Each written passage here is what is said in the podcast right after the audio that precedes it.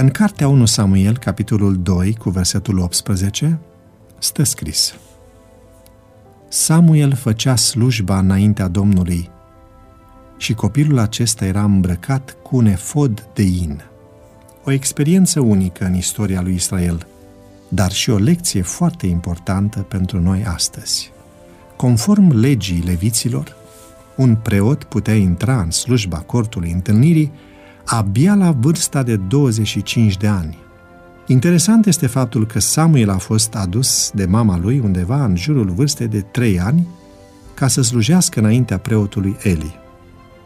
Totuși, versetul spune despre Samuel că slujea înaintea Domnului încă de mic copil. Mă gândesc la cei care considerau că acest aspect este negativ. Oare toți erau de acord cu micuțul Samuel?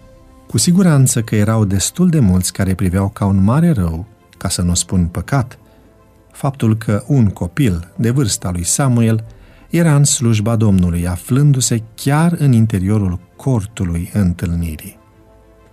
Deseori, poate am privit un copil sau mai mulți copii slujind în biserica noastră în departamentul diaconiei. De exemplu, strângând darurile școlii de sabat sau darurile și zecimile. Sau chiar la momentele de predicare. Și poate am fost nemulțumiți sau chiar am murmurat. Care era considerentul după care Samuel a fost pus să slujească la templu? Sigur, am putea emite o mulțime de motive și argumente solide, dar tu, mamă, sau tu, tată, cât de mult ți-ai dori ca fiul tău sau fica ta să slujească precum micuțul Samuel? Cele două aspecte descrise în versetul acesta reprezintă două experiențe spirituale profunde. Primul aspect. Samuel făcea slujba înaintea Domnului. Oricât de tânăr a fost Samuel la data aducerii lui pentru a sluji în sanctuar, i s-au încredințat chiar de atunci lucrări în slujba Domnului, potrivit cu capacitatea lui. Iar al doilea aspect, copilul acesta era îmbrăcat cu un efod de in. Fiecare fir din hăinuță era împletit cu o rugăciune ca el să fie curat, nobil și sincer.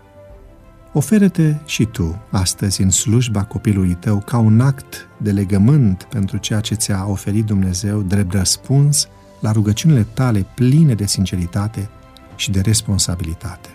Gândește-te cum i-ai putea implica în slujire pe copiii tăi sau pe copiii din biserica ta. Fă un plan ca în locul în care ești, micuțul Samuel să poată sluji împreună cu tine.